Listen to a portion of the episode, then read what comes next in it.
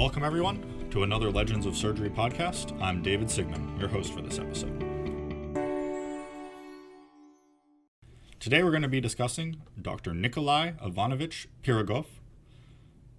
Dr. Pirogov was a Russian surgeon in the 1800s and is considered the father of military field surgery. I must give special thanks in this episode to the College of Physicians of Philadelphia which is not actually a college, but rather the oldest private medical society in the United States, and also the home of the Mutter Museum, a very impressive collection of historical archives and medical specimens that I cannot recommend highly enough to visit if you are a fan of the history of medicine. The college also has an amazing collection of historical medical books, including Dr. Pirogov's autobiography named Questions of Life Diary of an Old Physician. In the foreword of this book, Dr. Pirogov wrote that his book was addressed exclusively to myself, but not without an ulterior motive that, perhaps someday, someone else may also read it. Dr. Pirogov was born in 1810 in Moscow, the 13th out of 14 children of a middle class family. One of his earliest memories was of meeting Dr. Ephraim Osipovich Mukhin, and this left quite an impression on him and was a significant inspiration in Pirogov's eventual choice to join the medical field. Pirogov was a young boy when one of his older brothers became bedridden with rheumatic fever. Even after multiple visits from multiple doctors, there was no improvement in his brother's condition, and Pirogov mentions how the moans and screams from his brother echoed throughout the whole household. Finally, his mother managed to get Dr. Mukhin, whom Pirogov refers to as probably the best medical practitioner in Moscow, who promptly cured the brother, with Pirogov saying the improvement was as if by magic. Pirogov even remembered the treatment, saying, The moment Ephraim Osipovich looked at the patient, he immediately told my mother, Send someone right now, madame, to the chandlery store and get sarsaparilla roots, and tell him to choose one that, when broken up, becomes powdery. It has to be carefully boiled in a utensil thoroughly sealed with dough, and it should be steamed for a long time, and at that very moment, place it in a sulfuric bath. This treatment, while not one I would recommend today, fully cured Pirogov's brother and set Pirogov on a path that would eventually lead him to become a legend of surgery. Pirogov began his formal schooling at about 12 years old at a private boarding school not far from his home. At school, he was taught multiple languages, geometry, algebra, history, and religion, although he did not put much stock in this last one, despite his religious upbringing by two very devout parents. During his time at school, a number of tragedies befell young Pirogov and his family, First, one of his older sisters died after giving birth to a child. Then, one of his brothers died of measles. And then, another brother lost a great deal of money playing cards, which would contribute to Pirogov refusing to play games of chance after seeing what a gambling addiction could do. And finally, the disaster which Pirogov said ruined us all. For his father was a treasurer in the military, and one of his underlings stole 30,000 rubles and disappeared. Pirogov's father was eventually held responsible, and his family's estate had to pay the full amount out of their own money. Pirogov's father retired in disgrace from the military after this, and the family soon ran up significant enough debt that they could no longer afford Pirogov's schooling, so he left school at around 14 years of age.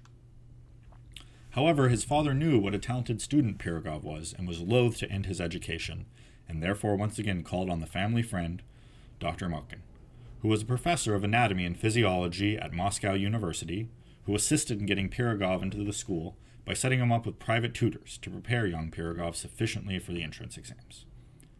Pirogov described the exams as quite stressful for him, comparing them to a soldier going into a life or death battle. He aced the exams and was promptly accepted, with his father taking him out for chocolate and pastries after. This was all the more impressive considering the standard age for acceptance to Moscow University was 16 and Pirogov was only 14 and therefore had to lie about his age to sit the exams. Pirogov's tales of his studies are fascinating, as he seemed to take an equal amount of lessons from his formal lectures at school, as well as from the musings of his classmates and roommates in a more informal setting. He frequently references room number 10, that is his dormitory room at the university, as the site of much of his learning with his friends, and it is here he began to question the dogma of some of his previous learnings, describing his friends as a den of nihilists who questioned everything. He described his curiosity expanding during this time, including sneaking some pilfered human bones from his anatomy lab. He describes taking them home where his childhood nanny saw him with the bones, which led to her weeping and saying, Oh my God, what a fearless person you've become. Guessing something was maybe a bit lost there in the translation from 18th century Russian. Less than a year into university, yet another tragedy accosted Pirogov and his family when his father died suddenly, possibly of a stroke. Despite all these tragedies, Pirogov continued to excel in his studies, being awarded his medical degree at only 17 years of age. Despite having his degree, Pirogov was not satisfied with his medical education and it has primarily focused on lectures, with Pirogov noting he had not performed a single autopsy or human dissection during his time at the university. Luckily, in 1827, the University of Dorpat, now called the University of Tartu, was opened for postgraduate training of Russian professionals, and Pirogov was awarded a scholarship due to his excellent academic record. The university was one of the best in Europe at the time, being staffed by German physicians and scientists, and with classes being taught in German, despite the school being in Estonia. Pirogov was talented enough that his professors even gave him money in order to fund his purchase of dogs and calves for dissections in order to further develop his surgical skills. This is made all the more impressive that only 20 Russian students a year were allowed to be accepted into the school, and Pirogov was one of them. While there, he studied surgery and anatomy under Dr. Johann Christian Moier, who was himself a student of the Italian surgeon Antonio Scarpa, of Scarpa's fascia fame. By 1829, Pirogov was being excused from all lectures so that he could focus on his dissections and experiments, uh, most importantly, one including the treatment of inguinal artery aneurysms by ligation of the aorta. Pirogov conducted a series of experiments in animals where he would gradually tighten a suture around the aorta in order to improve and develop collateral flow around the affected area and thus reduce flow into the aneurysm sac, while still not inducing paralysis and tissue loss in the areas below the aneurysm. Finally, he conducted these experiments in humans, and in 1831, Pirogov gave his graduating dissertation on the treatment of inguinal artery aneurysms called, and please forgive my Latin here, Non vixtura aortae abdominalis and aneurysmatae inguinale ad habita facile sic ad tutum remedium. After graduation, Pirogov moved to Berlin to further study anatomy and surgery at the Charité University Hospital.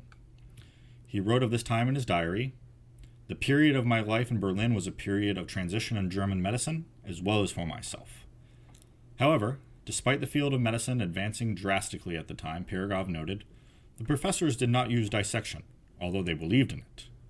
And he mentions most of his professors at the time knew nothing of anatomy except for one, a doctor named Konrad Langenbeck. Dr. Langenbeck taught Pirogov how to be efficient with his movements in surgery to conserve energy, with Pirogov quoting him as saying on the effective use of scalpels, do not pressure the scalpel, but move it slowly, playing it as a bow over a violin. Given that most surgeons at the time eschewed dissections, Pirogov used this as an opportunity to conduct hundreds of dissections while in Berlin. Pirogov felt that dissection was the critical way to learn anatomy and become an effective surgeon, saying, It is advisable that only someone who is familiar with the body, the position of the organs in their unaltered state, and the painful changes that can come to them should operate on a person. Pirogov traveled back to Russia in 1835 and was shocked to discover that one of his former classmates had been named the chair of surgery at Moscow University. Pirogov was greatly frustrated by this news as he considered himself to be a much superior surgeon to his former schoolmate, but his frustration turned to joy upon his return to Dorpat as he learned his former teacher, Dr. Moier, was retiring and planned to name Pirogov as his successor. Thus, at the youthful age of 26, Pirogov became a professor of surgery at the University of Dorpat. While there, Pirogov became famous for his tireless work ethic, chairing several departments while also continuing both his experimental dissections and his clinical practice. He wrote in his diary Six hours a day was not enough time for teaching, so I devoted eight hours to it. If the same amount of time is taken for sleep, there are eight hours left for research and surgical practice. That he didn't mention eating in that maxim surely resonates with surgeons everywhere, although maybe not the part about eight hours of sleep. During this time, he also published a full anatomical atlas with 50 pages of illustrations, a study of the Achilles tendon, and a textbook in German named Annalen der Klinischen Surgerie, or Annals of Clinical Surgery. Excuse my German there as well. Pirogov wrote in its preface I consider it my sacred duty to openly inform the public about my medical activities and their results. As an always honest man, especially as a teacher, you must have some sort of inner need to disclose your mistakes to warn others. He also supervised a dozen scientific theses by his students over this time. When he turned 30, Pirogov left the University of Dorpat to become the chair of surgery at St. Petersburg Medico Surgical Academy, where he declared his goal was to assist in raising the medical arts in our country to a level equal to that of the advanced countries of Europe. But Pirogov was not satisfied with merely being a didactic professor like so many of his own instructors. He demanded that as part of his position, he also had clinical duties, and after strenuous negotiations, was appointed director of the surgical department of the St. Petersburg Army Hospital. Pirogov would work in these positions for 14 years, not only as a teacher at the academy and a surgeon at the Army Hospital, but also while maintaining a private practice from his home. During his time in St. Petersburg, he would perform around 12,000, that's right, 12,000 autopsies, keeping detailed records of them all. He also used Russia's notoriously cold winters to freeze the bodies then used a combination of saws, hammers, and chisels to create frozen cross sections and better stand, understand human anatomy. I'm glad we have CT scans for those cross sectional images now, but that was a good way he could do it himself. He used the information he gathered to create one of his greatest works, the Anatomia Topographia, a five volume opus on human anatomy published in 1843, which became one of the standard textbooks of anatomy not only in Russia, but throughout Europe. This led to many Pirogov named structures, including the Pirogov angle, which occurs at the junction of the internal jugular and subclavian veins, the Pirogov aponeurosis, which is the combination of the biceps aponeurosis and its investing fascia, and the Pirogov triangle, an area located between the mylohyoid muscle, the intermediate tendon of the digastric muscle, and the hypoglossal nerve. Pirogov also uses time to investigate an emerging technology anesthesia. Recall from episode 2, the ether dome and the beginnings of modern surgery, that the use of ether as anesthesia for surgical oper- operations was introduced in the ether dome at Massachusetts General Hop- Hospital on October 16, 1846, forever changing the field of surgery. In 1847, just a few months after the discovery in Boston, Pirogov published, and please excuse my French, which is the language Pirogov published this particular paper in, Recherches pratiques et physiologiques sur l'étherisation. In this paper, Pirogov reported performing 50 operations, 45 quote unquote experiments on humans, including some on himself, and 45 experiments on animals using ether as an anesthetic. Later in that same year, Pirogov would go to the Caucasus, where a war was going on between the Russian Empire and the Caucasian Imamate. Of note, famed Russian writer Leo Tolstoy was involved in this war, and his experiences in it were crucial to him writing his masterpiece, War and Peace. Pirogov would apply the knowledge he learned during his experiments to the field, where he performed hundreds of surgeries on soldiers under anesthesia, this being the first recorded time soldiers were spared the terror of being operated on without anesthesia after being wounded. Pirogov treated soldiers from the Russian or Caucasian side with the same level of care, with soldiers from all sides being anesthetized as best as possible, despite a limited supply of ether and the general difficulties of war. Upon his return to St. Petersburg, Pirogov once again resumed working at his typical frenetic pace, where in addition to continuing his previously mentioned duties, he founded an Institute of Anatomy at his university, before also founding a Museum of Anatomy and Pathology as well. He also continued his research, inspired by his time in the Caucasus, where cholera was rampant among soldiers, and he published the Pathological Atlas of Asiatic Cholera in Russian and French. In 1854, he published a monograph which he described the use of plaster of Paris in simple and compound bone fractures as applied in the transport of wounded soldiers on the battlefield, and also his method of amputation at the ankle level, known as the Pirogov operation. Both techniques were widely spread and quickly adopted across all of Europe, as they were far superior to previous methods. However, all these accomplishments were a prelude to what he's best known for his work during the Crimean War. The Crimean War was fought on the Crimean Peninsula between the Russians and the English, the French, and Ottomans. It is where Florence Nightingale, in episode 16, made a name for herself, and also where she met the remarkable James Stewart Barry, episode 84. Pirogov called this war a military trauma for all participants and a national calamity for Russia. When the war started, Pirogov immediately volunteered his services as a battlefield surgeon, but was denied. It was only when a family friend, the Grand Duchess Elena Pavlovna interceded on his behalf that he was allowed to volunteer as a surgeon and also as the head of a unit of female nurses, which was novel at the time. Pirogov's letter home from the war speak to the shocking trauma in one of the world's first modern wars, which saw the widespread use of explosive naval shells, railways, indirect artillery fire, trench warfare, and telegraphs as new instruments and inventions to increase the destructive capability of warfare. The famous poem, The Charge of the Light Brigade, by Lord Alfred Tennyson, was written during this war, highlighting the carnage that could occur when old fashioned tactics, like the charge of a horse mounted light cavalry brigade, met modern rifles and artillery, with 270 casualties occurring out of the 670 men in that brigade. Here are some excerpts from Pirogov's letters. From 8 in the morning to 6 in the evening, I remained in the hospital, where rivers of blood were flowing. Over 4,000 wounded. We can hear the explosions of bombs and shells. There is so much to do. We travel on horseback to hospitals and back, covered in blood, sweat, and mud. Another letter reads The Battle of Inkerman cost the Russians 11,000 dead and over 6,000 wounded. I found over 2,000 wounded huddled in filthy quilts soaked in blood. We worked for 10 days to sort them and separate those who needed urgent operations. Many should have been operated on shortly after the battle.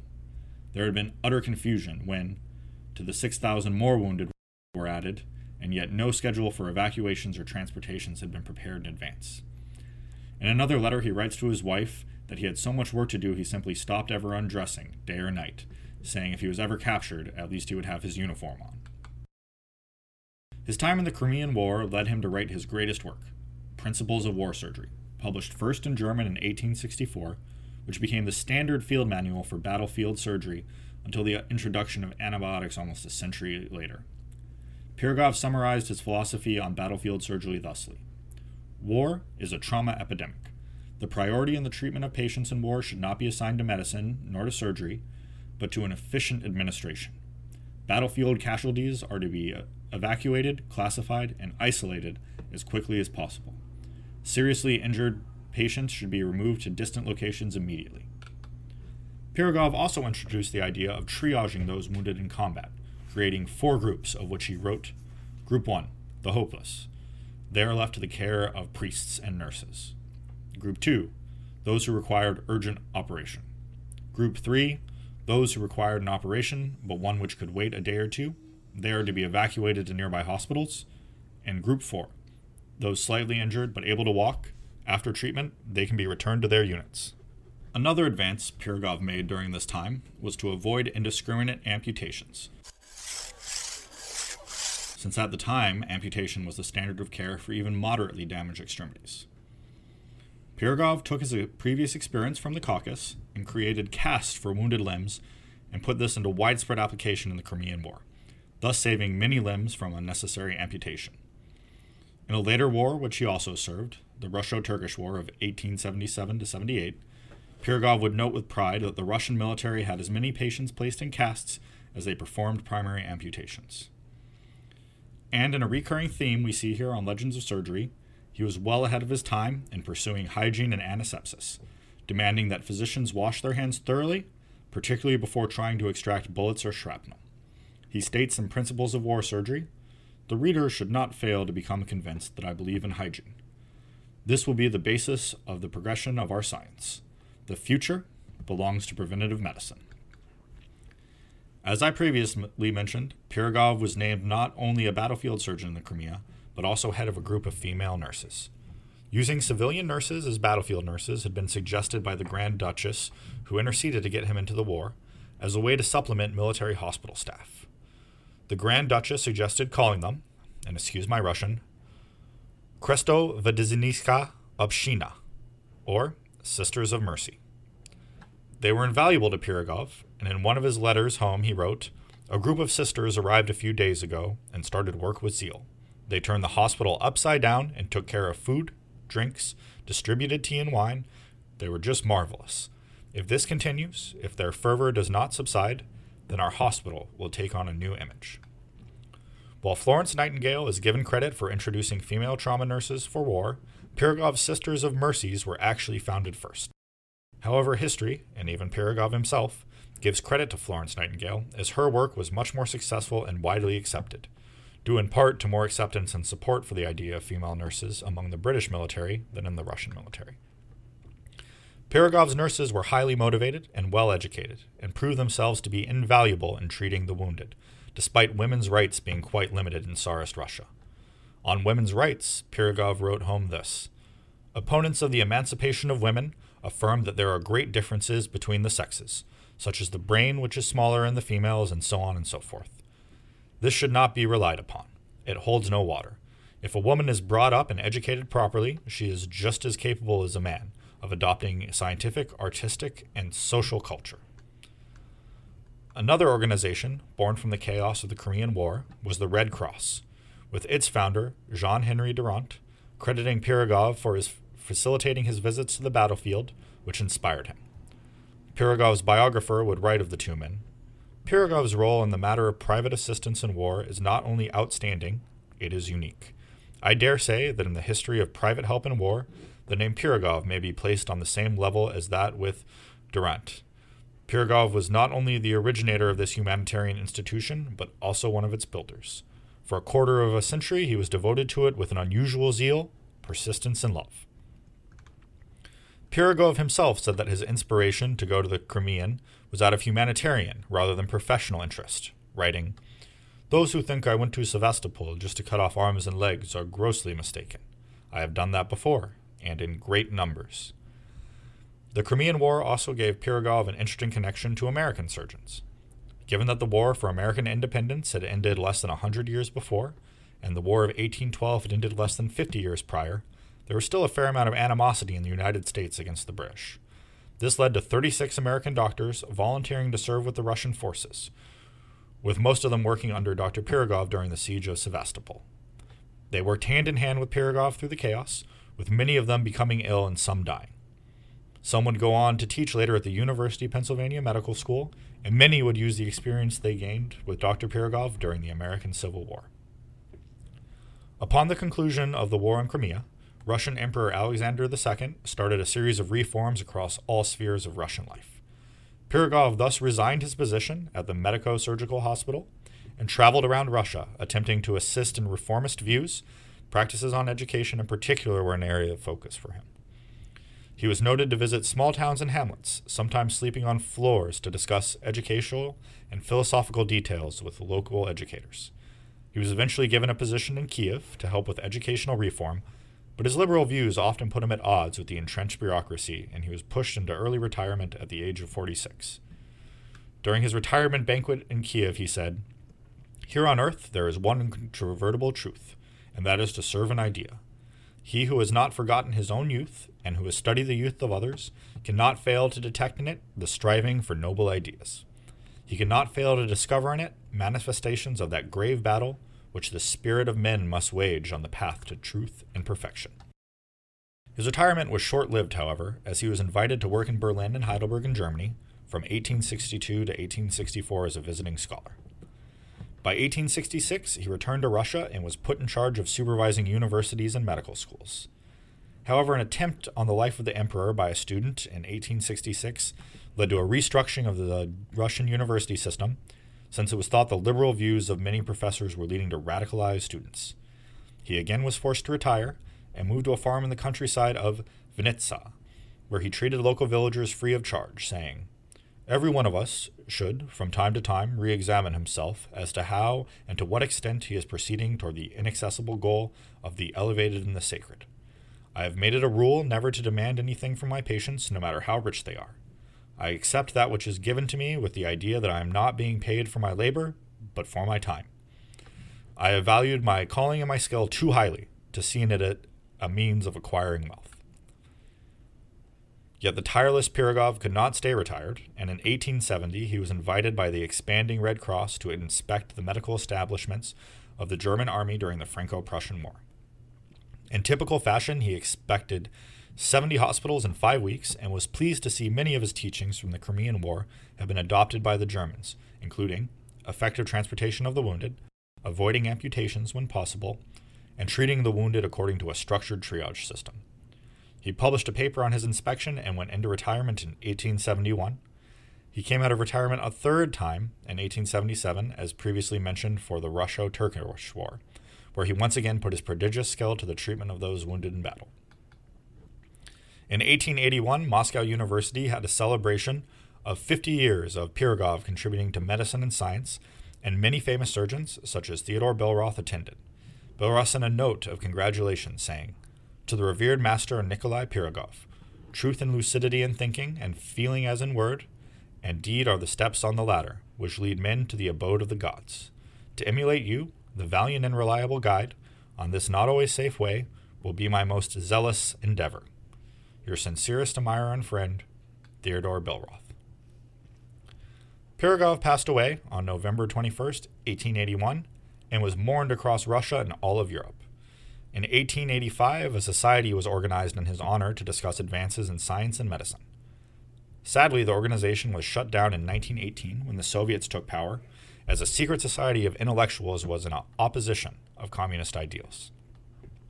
It would not be until 1954 that his name was once again attached to education when the All Union Society of Surgery established the Pirogov Lectures.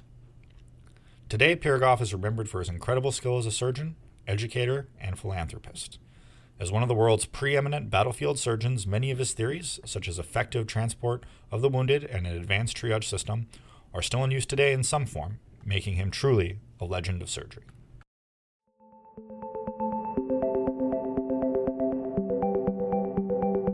Okay, it's time in the episode for the latest installment of Suture Tales.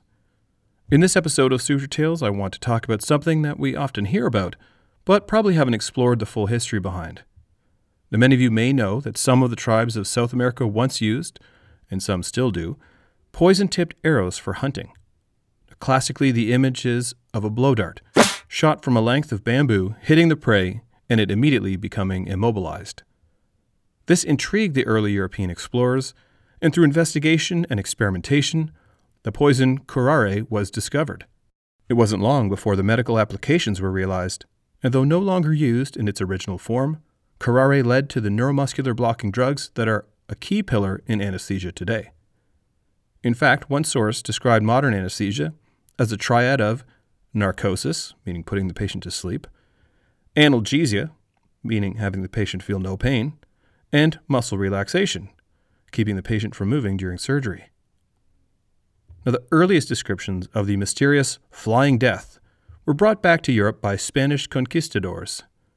Peter Martyr d'Anghiera wrote of the poisoned arrows in a book of letters written in 1516 entitled De Orbe Novo, roughly translated as Concerning the New World.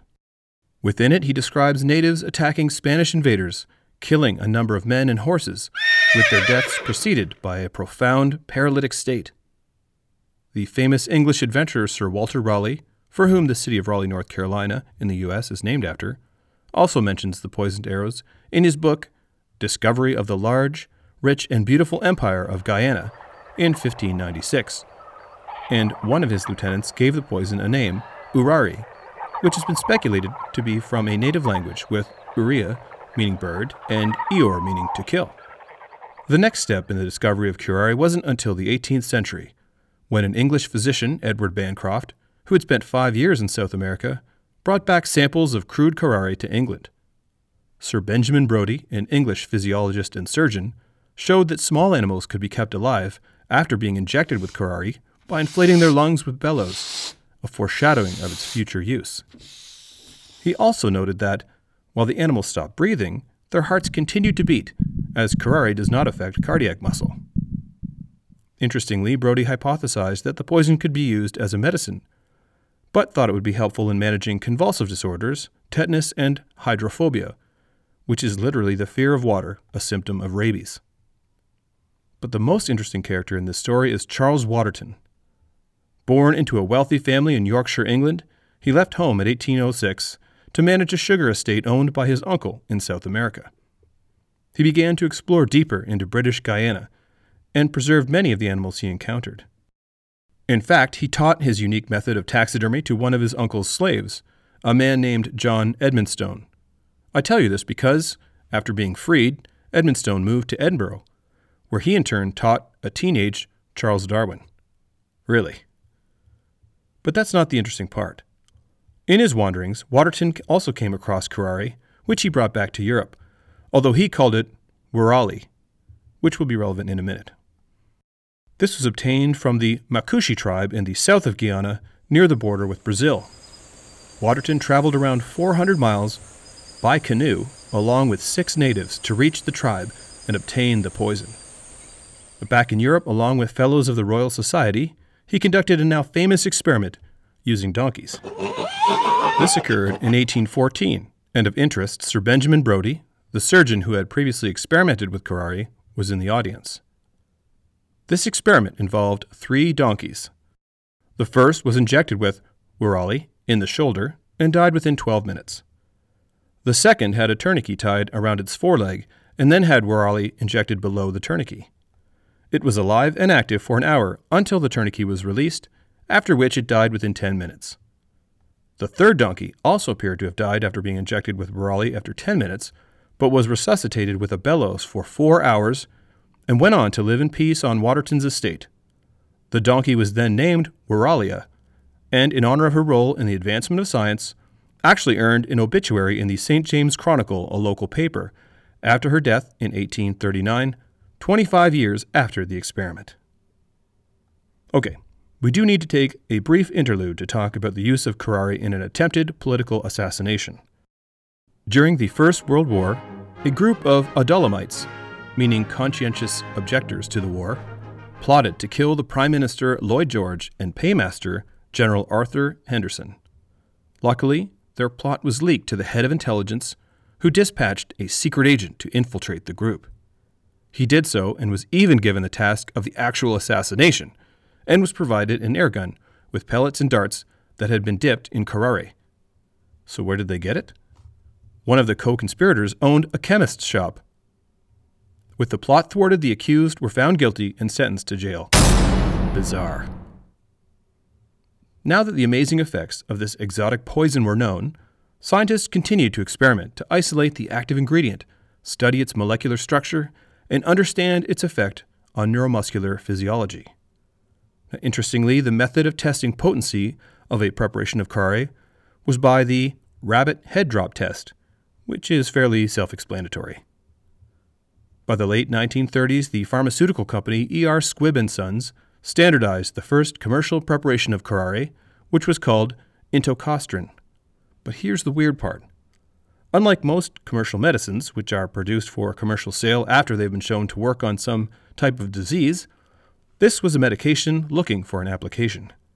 It didn't take long, though, for someone to find a use for it. A neuropsychiatrist named A.E. Bennett is credited as the first to come up with one. At the time, psychiatric patients with severe depression or schizophrenia would undergo convulsive therapy induced by medications which would often lead to terrible injuries, including fractures and dislocations.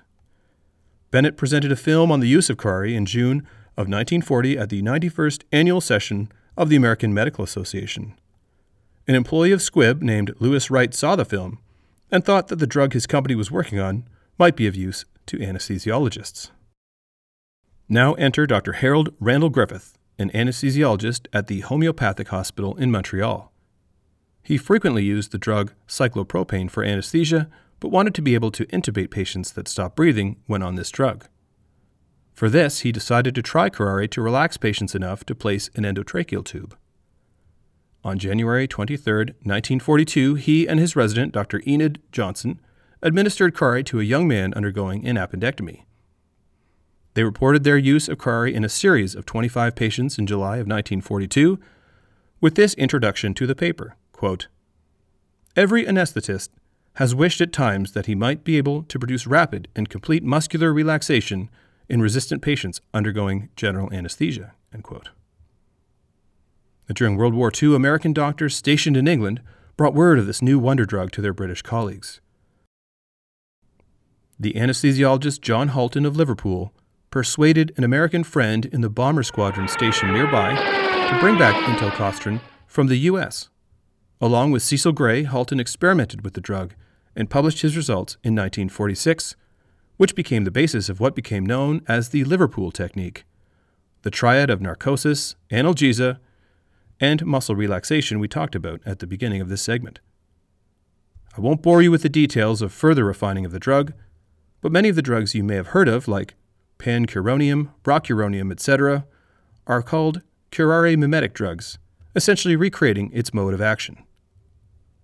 So it was from these early beginnings of rumors of the flying death used by tribes deep in the jungles of South America, way back in the 16th century from Spanish conquistadors, that led to some of the most important drugs that we use today in modern operating rooms. Isn't that amazing? That wraps up this episode of Legends of Surgery. I hope this episode inspires our listeners to the same heights as Dr. Pirogoff. Please rate this podcast on iTunes and leave a comment there, or follow us on Twitter at Surgery Legends. Like us on Facebook at Legends of Surgery, or send an email to legendsofsurgery at gmail.com. We'd love to hear from you about your thoughts on this podcast or ideas for future episodes. Thanks for listening.